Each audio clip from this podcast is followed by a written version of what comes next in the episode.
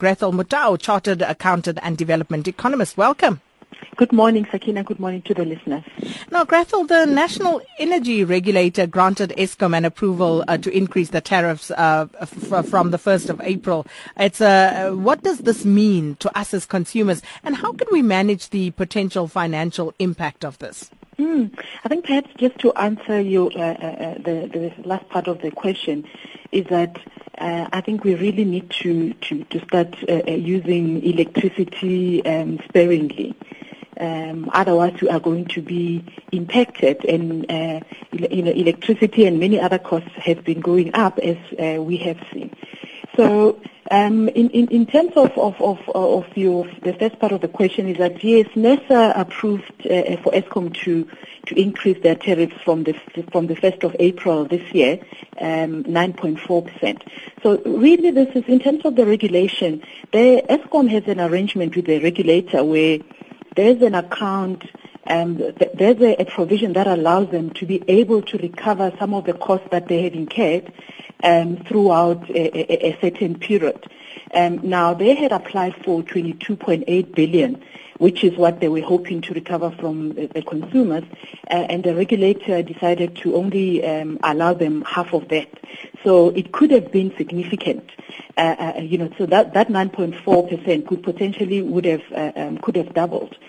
Now, what uh, um, what the, this means uh, uh, to Eskom um, is that they have been, you, you, you'd know, uh, Sakina, that they're using uh, nuclear, they're using coal uh, for their base load.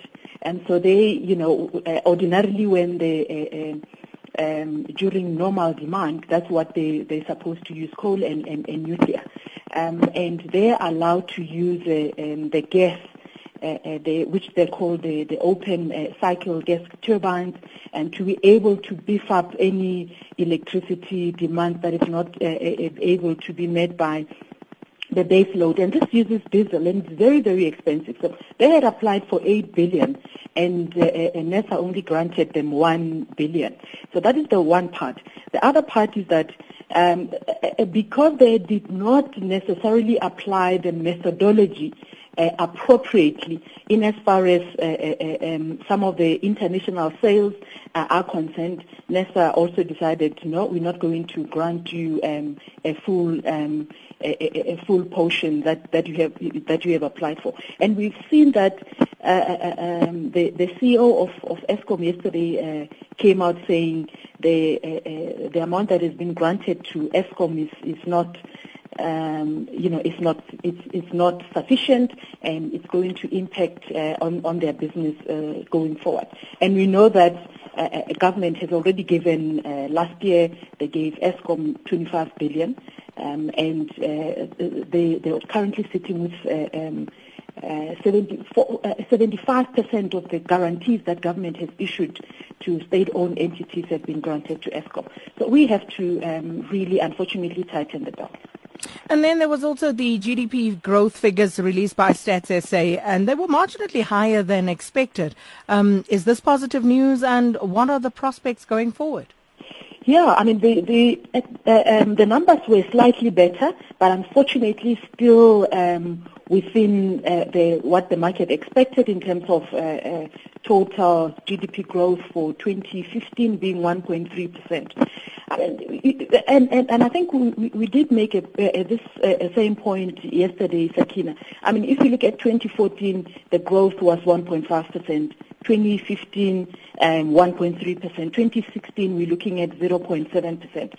Um, and, I mean, zero point seven percent uh, uh, potential increase of this year hinges around the recovery of the uh, uh, Uh, the commodity prices, as we know, and, and things like, uh, uh, uh, you know, recovery in South Africa as well. Uh, I mean, we've seen some uh, uh, uh, um, uh, unions yesterday announcing, I think it's two days ago, announcing that they may pot- poten- potentially go out on on strike. Uh, you know, so, you know, that does not, unfortunately, bode uh, uh, very well for, for, for the economy. So it's not really looking uh, uh, good at this point, uh, Uh, Sakina, in terms of the economy going forward. And then, of course, they had um, a much expected announcement by Barclays P L C. Uh, they finally announced that uh, they will exit uh, their majority stake over the next two years. Will this impact, um, or, or rather, how will this impact on operations at Absa, uh, Absa Bank? Mm. And we've, we've seen also um, Absa releasing the, or they call Barclays Africa, releasing the accounts, uh, which the market uh, welcomed them posit- positively. Um, it will not really have uh, um, uh, much of an impact on the South African uh, operations, um, in a sense that at the moment they hold, or Barclays holds sixty-two point three percent, and their intention is to exit that uh, majority stake to make sure that they hold um, they, they hold Absa as an investment. In terms of the International Financial Reporting Standards, Sakina, if you hold a majority stake, what that means is that you have to uh, account for the assets and the liabilities and the income and the expenses um, of that company in your own balance sheet, regardless of whether you have a, a, a full control or not. It's based on the majority that you control. And, and uh, you know, for them, they are saying, you know, we're having to take this significant risk, um, and, you know, it's become, it, it, it, has, it, it is not uh, accept, acceptable for us anymore, given the fact that we're not getting as much returns, um, you know, in, in as far as uh, our expectations are concerned. So they will retain this over a, a, a two-year period for about a, a twenty percent. Um, I mean, we, we, we saw, as I mentioned just uh, um, earlier, that um, Absa released the good results, and they are saying that going forward, they are pressing ahead with their Africa expansion strategy. Um, so, you know, in terms of, of, of the local operations, um, I don't think we can expect any, any significant uh, Uh, impact by the exit uh, um, by Barclays. And, but I mean, things like, you know, ordinarily when you have a, a, an international investor coming in, um, you look to see what are the competitive advantages that can potentially, that that uh, organization coming from uh, international markets can bring onto the local market.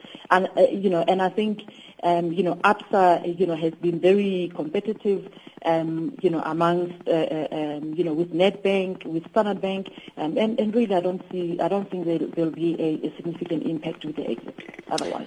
Well, thank you so much, uh, Grathel Motau. I'll speak to you again tomorrow morning. Uh, that was Grathel Motau, Chartered Accountant and Development Economist. Sakina Kamwendo on S A F M.